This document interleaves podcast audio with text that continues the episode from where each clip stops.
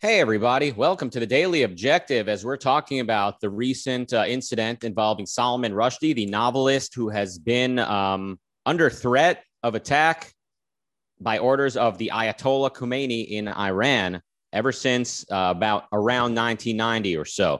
Uh, he was finally assaulted almost lethally on Friday, if I'm not mistaken, the end of last week and uh, he's expected to survive and to function and to live with probably some uh, very uh, unfortunate permanent damage. And uh, here to discuss it with me, with me is Mark Pellegrino. Oh, hey, Rick, how are you? Hey, pretty good. Uh, trying to process everything that's taken place. Please, everybody, leave a like, uh, super chat your questions or thoughts, and support this network because we're one of the few networks that can defend Salman Rushdie in the, in a meaningful way. Uh, so hit that join button to become a member as well. So when it comes to Salman Rushdie, so he was like I said, he was uh, he wrote a book called Satanic Verses. It was perceived as insulting or in some way depicting the Prophet Muhammad, which is uh, not looked at kindly by some Muslim uh, interpreters, including the Iranian government, whose supreme leader issued a death decree uh, offering a million or three million dollars for the head of Solomon Rushdie. He was then in hiding for about a decade and then said, you know what, I'm not going to hide anymore, and began appearing uh, in public with no uh, security or with some security, but he is not hiding away anymore. He's been making ma- many public appearances, including appearing on uh, a couple seasons ago on Curb Your Enthusiasm. Have you seen that? Did I see that? Uh, uh maybe. Fatwa the the musical doesn't uh, ring a bell. Oh, is that what it was? Yeah, Fatwa the musical. So Larry David, uh, he produces Fatwa the musical, and uh, of course, a fatwa is immediately placed on himself by Iran. um, so he ends up meeting Solomon Rushdie in one of the early episodes of the season, and Solomon tells him, "When you've got a fatwa on you, the ladies find you irresistible." So it was a very funny episode and funny season. Um, Great. I should uh, I should look that episode up. Absolutely. So, uh, so what does this uh, story mean to you? Uh, the, the, the case of Salman Rushdie and the attack on him, and just the the ongoing decades of threats against him, and what he's had to deal with. Well, what what how would you what would you abstract from this? Obviously, some people say this is about artistic freedom. Some would say this is about religion versus secularism. I guess to you, what would what's the fundament? What's the fundamental? Uh, all of those things, which come under the general uh, moniker of West protecting and defending Western civilization. But as usual, um, we don't snuff out the uh, the disease of anti-Westernism and and uh, violence at the very start, and so it can metastasize over years like this and and become an ever-present danger that we just sort of cope with and live with perpetually instead of you know dealing with it from the very beginning the way it deserves to be deal, dealt with. And, and in this case um, this probably goes back to 1979 10 years before the fatwa was issued against uh, salman rushdie uh, letting the iranian militant uh, religious militants get away with kidnapping and holding uh, american citizens hostages for, for over 400 days without serious retaliation has emboldened them to do things like this issue fatwas against Western writers, which I think is a declaration of war, and and issue uh, rewards for the heads of various um, uh, for, for, the literal heads of our uh, statesmen, like uh, Secretary Pompeo. I think has a thirty a thirty million dollar uh, reward for his head in Iran those are declarations of war as far as i'm concerned against uh, directly against american citizens and against uh, western civilization in general and you should snuff it out immediately. Yeah ever since the uh, iranian revolution and the uh, taking of american hostages in iran in, in 1979 iran the islamic republic of iran has been at war with america. Um, but um, not only that, not only have our, the Iranians attacked American troops throughout the 80s and till now, not only have they targeted our publishers and you know and nationalized American and, and European owned property that is businesses from those continents owned property such as oil uh, resources, but even worse, they have inspired, they have served as a model for people like Osama bin Laden and people, whether they're Sunni or Shiite or whatever they are, people who want to see Islam reign supreme, Islam rule over the world. They want they they see that oh they they see oh the West can be overtaken, Western interests can be taken, the world can be overtaken by Sharia law or whatever type of law that is represented by Islamic rule. So uh, it serves uh, as a concrete example to people like bin Laden and ISIS of what may be possible. And the Palestinians, definitely the uh, religious elements over there, which is basically, I think, uh, a big uh, p- part of it since the 80s. People who want to see Islam rule over mankind are inspired by the Iranian uh, regime. So there's a there have long been many reasons for America and other Western countries to uh, take the Islamic threat seriously, specifically from Iran. Now, when they threaten and try to kill um, Salman Rushdie and his affiliates, this is an attack on free speech. This is an attack on free thought because without free speech, you're you can't really think freely. Um, this is something I, I, hear objectivists talk about, right? The the relationship between speech and thought, uh, which is a hard one for me to really always understand, if I'm honest. Like, like, well, can't I mean, can't you think freely but not but watch what you say? I mean, we all do that all the time, right? Like you don't always say what you think. Right, but I think I think the essence of a free society is a, persu- a persuasion society where various uh, con- conflicting points of view are able to put their their ideas out there and enable you to compare and contrast and that's what gives you the capacity to to think even more clearly so it's it's certainly a, a free speech enables us to take advantage of uh, you know this the social mechanism as a magnifier of knowledge. Um, and and I think uh, I think that's vital. And yeah this is an attack against uh, against free speech and it should be dealt with extremely harshly but of course it won't be. These monsters um, I think I think the political class uh, in general um, thinks that uh, ever-present monsters are very good things because they keep us in um, a constant state of um, hypervigilance, uh, but not for what we need to be hypervigilant for, but for these enemies that are constantly out there. It distracts our attention away from what we need to be focused on.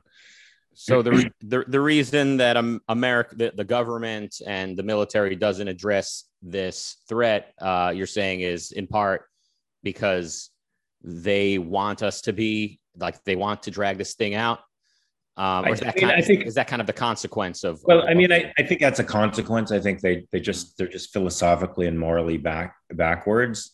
Uh, but I also think it serves the practical purpose of keeping the electorate distracted and in a constant state of need for the political class. They like emergencies. They like war. Every every the government phrases everything in warfare and battle terms and in emergency terms, and that's the way they want the citizen to they want the citizen to to stay in a constant state of emergency which i think is um, unfortunate for our psychologies but he, he, don't you don't you think this is where we're finding ourselves today? Yeah definitely. I mean when when politicians run for office or when uh, uh, politically motivated news media are reporting events they frame it as this is an emergency. This is a crisis. Everything the sky is falling um, so then why won't they deal with this actual threat, such as the Islamic threat or particularly the, the Iranian regime's ongoing attacks on Western countries and Western interests? Uh, one of the reasons I think being um, actually dealing with the truth, actually dealing with reality is is kind of a bridge too far for a lot of us in, here in the Western world because of you know said philosophical choices. Also, um, re- confronting religion because America is a largely religious society, sadly, or has become so. Definitely, like people like George W. Bush are very religious and always had a very hard time believing, and let alone, um, uh, you know, uh, promoting the idea that religious people could do stuff like 9/11. That religious people who truly are religious could, you know, harm the innocent. So they try saying, "No, this is not even they're not even really Muslim. This is not Islam. This is a bastardization of Islam. So they they have a hard time uh, confronting a religion because they because that would mean question uh, being open to the idea that religion is antithetic to rational civilized life. And of course, altruism is also kind of um, it, um, sort of underlying a lot of this because uh, confronting a real threat assertively that requires a real ego, that requires uh, first-handedness and selfishness. And of course, altruism says you may not, you know, altruism, of course, is turn the other cheek. So their religion and sort of secular altruism uh, are, are joined together and saying, turn the other cheek when somebody slaps you.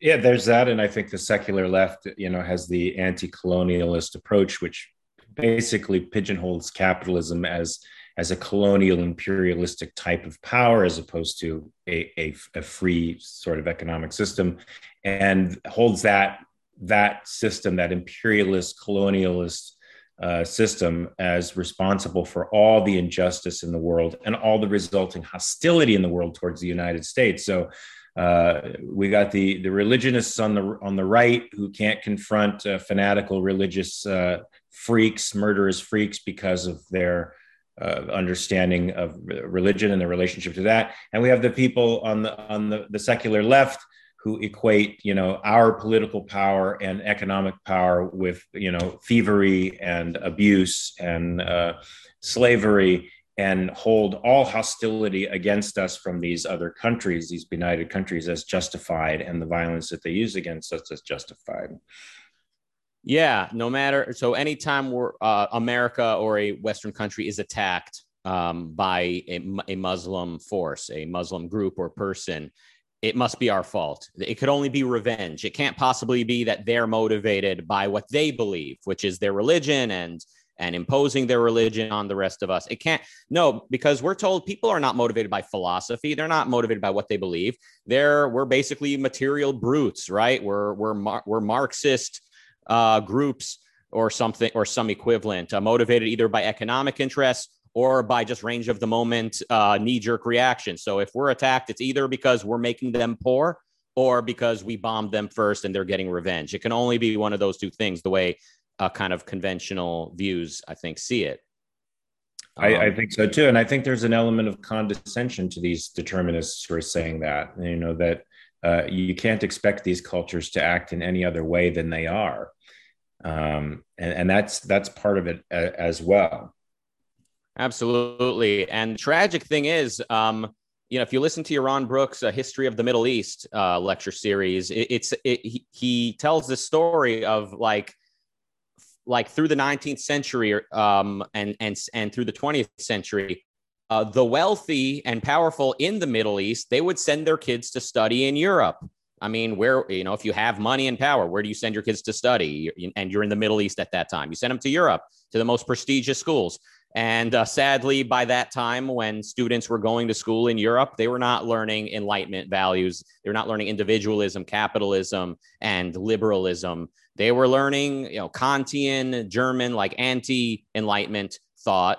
They were learning collectivism. They were learning Marxism. They were learning things that were actually antithetic to what makes Europe and the West great, what makes Europe successful. So these uh, Arab or Persian men were sending their sons to study in order to find out what makes the West successful. But and their kids were bringing back ideas that were actually what was going to ruin Western civilization, and of course these ideas spreading in the Middle East and you know Persia or whatever uh, and Asia was not actually making them more successful, but was having the opposite effect.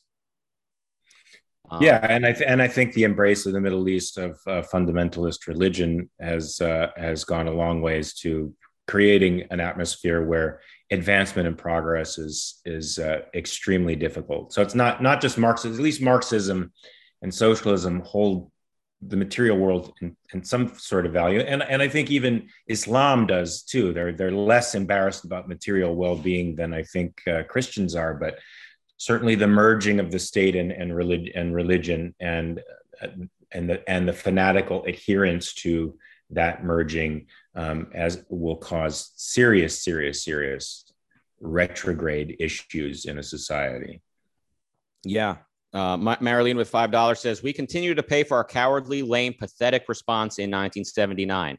We should have beat the crap out of Iran then. And then Marilyn again says, Presidents reflect the culture. Presidents are followers, not leaders. It's the culture that must change starting in the universities.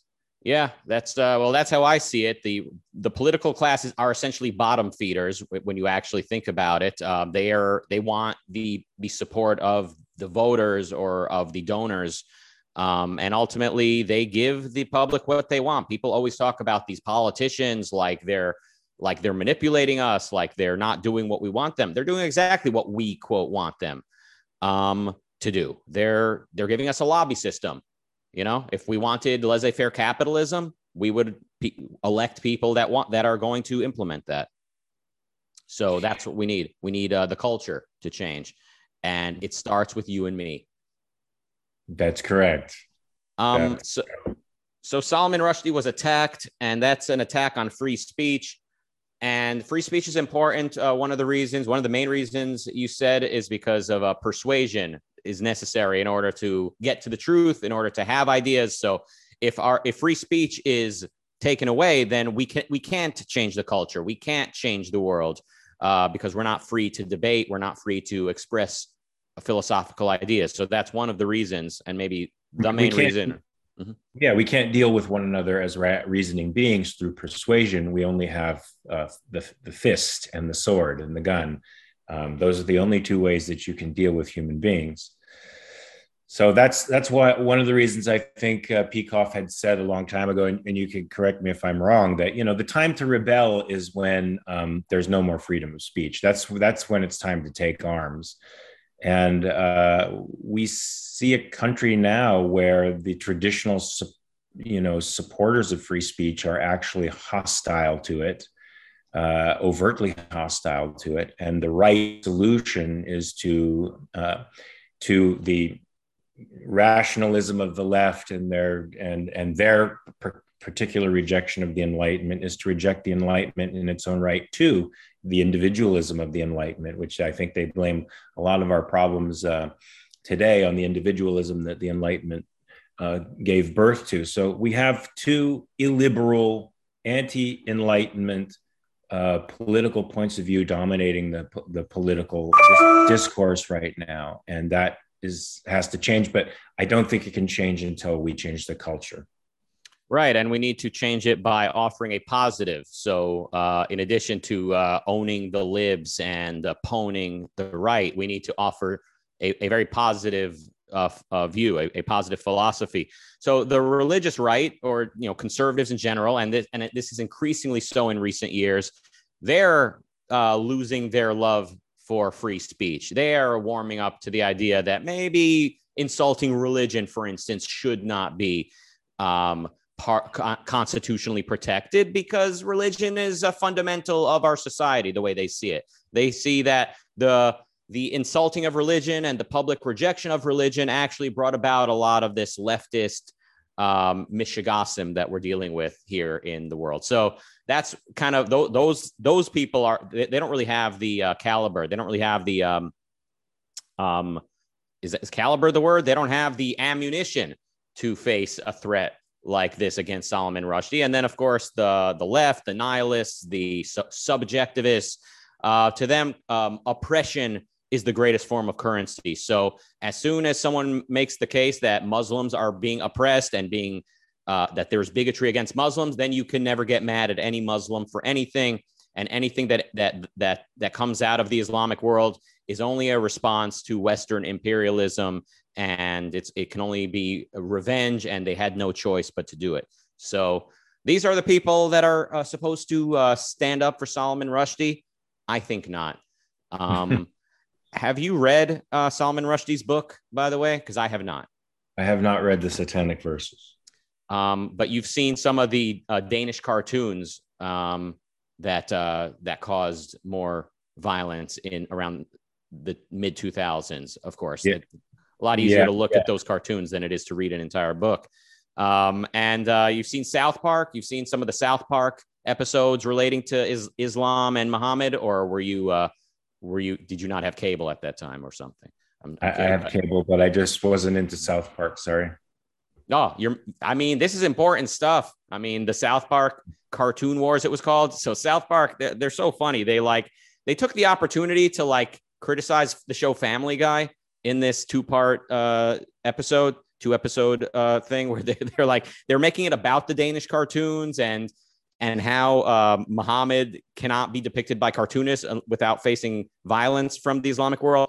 But South Park went about it by also insulting Family Guy and just saying that Family Guy is not a very good show. It was uh, it was pretty cool, but I mean, and it's relevant because of the social commentary uh, relating to free speech, etc. Um, so and and then uh, and South Park continued um, attempting to depict Muhammad, but Comedy Central would not air it. Comedy Central would not show uh, the image of Muhammad. Then later HBO, which which purchased all the South Park episodes, uh, they declined to purchase and air that those particular episodes that were going yeah. to feature Muhammad. Well, and and, that, and it just goes to show you how cowardly Hollywood is on on every level, and uh, and and that that that doesn't discourage uh, the violence; it encourages it, right? It's uh, it it, it shows the the bullies that uh, you're you're going to give into threats of violence. Uh, you should be putting that shit like Bosch like like uh, Bosch says you should be putting this shit in their face. Mm-hmm. You should be doing it every day. Actually, I have an original Bosch Fawston right here. He drew uh, Muhammad handing the football to Family Guy, which was what South Park attempted to depict, but was not allowed on TV. Um, but I think the uh, the one of the bombings of the town square, Times Square, excuse me, in New York around the late 2000s, around 2009 or 10, was said to be in response to South Park's um, sort of um, attempt to show Muhammad. Basically, like it was largely speculated, if not outright uh, demonstrated and proven, that that attack by an Islamist was in response to South Park's uh, um, attempt to show Muhammad. And some people at Comedy Central, like people working there, people somewhat loosely related to South Park, said like these people are putting us at risk. Like, you know, so I tend to say as as cowardly as it is when newspapers and when networks won't go near this cartoon, won't go near Muhammad, it really is the government's job to be protecting our free speech. It really is, you know, the the Pentagon and the military's job to uh, to to tell the world don't threaten the free the First Amendment of Americans. So the fact that the government has failed to do that, the fact that the government has not done that, I think is really the real problem because it shouldn't be the job of private citizens to, to take that kind of risk. What do you think?